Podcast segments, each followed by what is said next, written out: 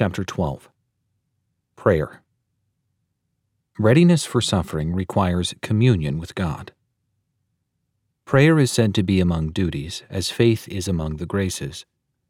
Undoubtedly, it is of special use and service at all times to a Christian, but in days of suffering it is of more than ordinary use and necessity. Hebrews chapter 4 verse 16, James chapter 5 verse 13. Therefore, it is counted among those choice pieces of armor that suffering saints are to put on. Ephesians chapter 6 verse 18. I will here briefly show the necessity of it, and then show you that Christians may improve themselves in it to an excellent degree, and prescribe some means for improvement. The necessity of prayer to a suffering saint will demonstratively appear if you consider 1. This duty is the outlet of troubles and the best way poor Christians have to ease their hearts when overburdened with sorrow. Griefs are eased by groans.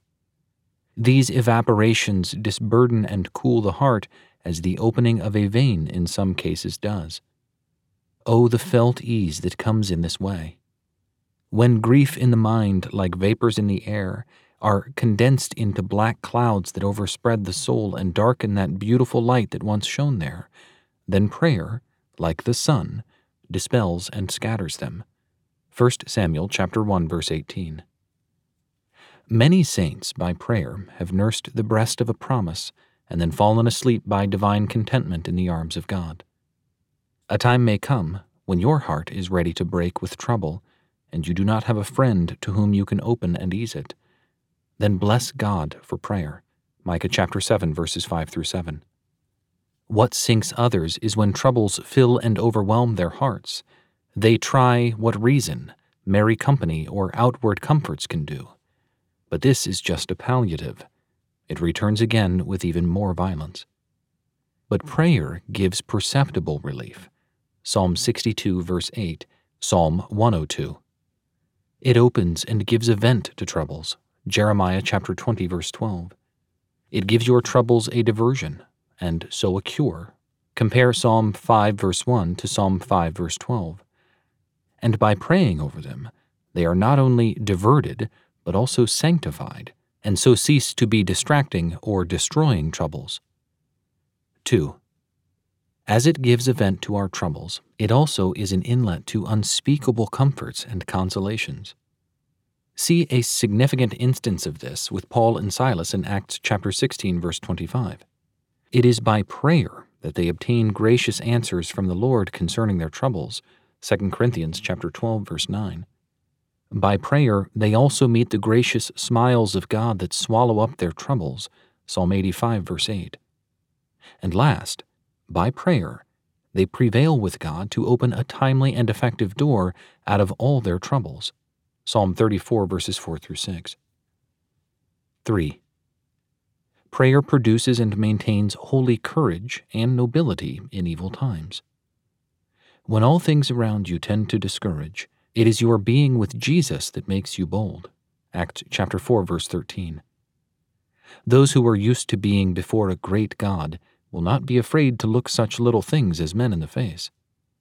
The woman clothed with the sun had the moon under her feet. You have already been shown what need you have of courage in evil times. 4. Prayer is a duty you may perform at any time or in any condition. No adversary can cut you off from it. That cannot be said of many other duties. No one can hinder the communication between heaven and your souls. You can perform it in a prison, Acts chapter 16 verse 25, or in banishment, Psalm 61 verse 2, and so it is fit for suffering. 5. Last, you must strive to excel in prayer, seeing that no grace within or service without can thrive without it. God has ordained the whole work of grace to grow up to perfection this way. Judges chapter 19 verse 20. He will have all mercies conveyed in this way. Jeremiah chapter 29 verses 11 through 13, Ezekiel chapter 36 verse 37. All that comes from God to you, or to you from God, must come in this channel. Be convinced, then, of the need you have to improve yourselves in prayer if you ever hope to stand in the evil day. But how are these praying abilities capable of improvement in the people of God? Praying abilities are either external and common or internal and special. The external and common ability is just the dexterity and skill we use to express ourselves to God in prayer. Many can put their meaning into apt and decent expressions, to which the Spirit sometimes adds his common touches on the affections. Hypocrites rest on and glory in this. But praying abilities that are special and internal are those by which we are enabled to pour out our souls to God in a gracious manner. This may be considered either in the habit or the act. The habit is given by the Spirit when the principles of grace are first infused into the soul. Zechariah chapter 12 verse 10, Acts chapter 9 verse 11. By being sanctified we are made near, and by putting those principles into action in prayer, we are said to draw near. Psalm 10 verse 17. Now in our actual drawing near to God, the Spirit has the chief and principal hand, and his assistance is threefold. 1. He excites the heart to the duty of prayer. It is he who whispers to the soul to draw near to God. Psalm 27, verse 8. 2. He suggests the matter of our prayers and furnishes us with the materials. Romans chapter 8, verse 26. As to the matter, he guides us not only to what is lawful, but also to what is expedient for us. 3. He stirs up suitable affections in prayer. Romans chapter 8, verse 26. As a result, there are those groans and tears, those gasps and vehement pants. But even though all our abilities, both habitual and actual, are from the Spirit and not from ourselves, they are able to be improved by us. There is a great difference in how we acquire natural and supernatural habits, but how we improve them is done in the same way and manner, and this improvement may be made in many areas. 1. Though you have the Spirit and can pray, you may learn to pray more humbly than before. Though you rise no higher as to words, you may learn to lay yourselves lower before the Lord, as Abraham and Ezra did. Genesis mm-hmm. chapter 18, verse 27, Ezra chapter 9, verse 6. 2. You may learn to pray with more sincerity than before.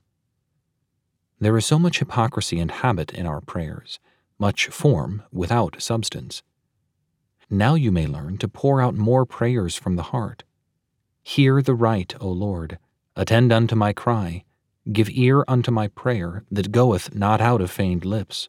Psalm 17, verse 1. With my whole heart have I sought thee. Psalm 119, verse 10.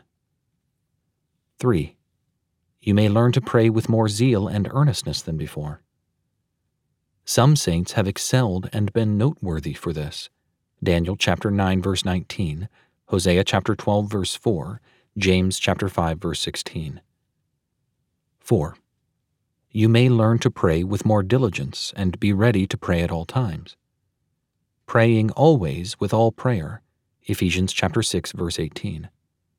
For this reason, Christ gives that commendation to the church. Thy lips, O my spouse, drop as the honeycomb.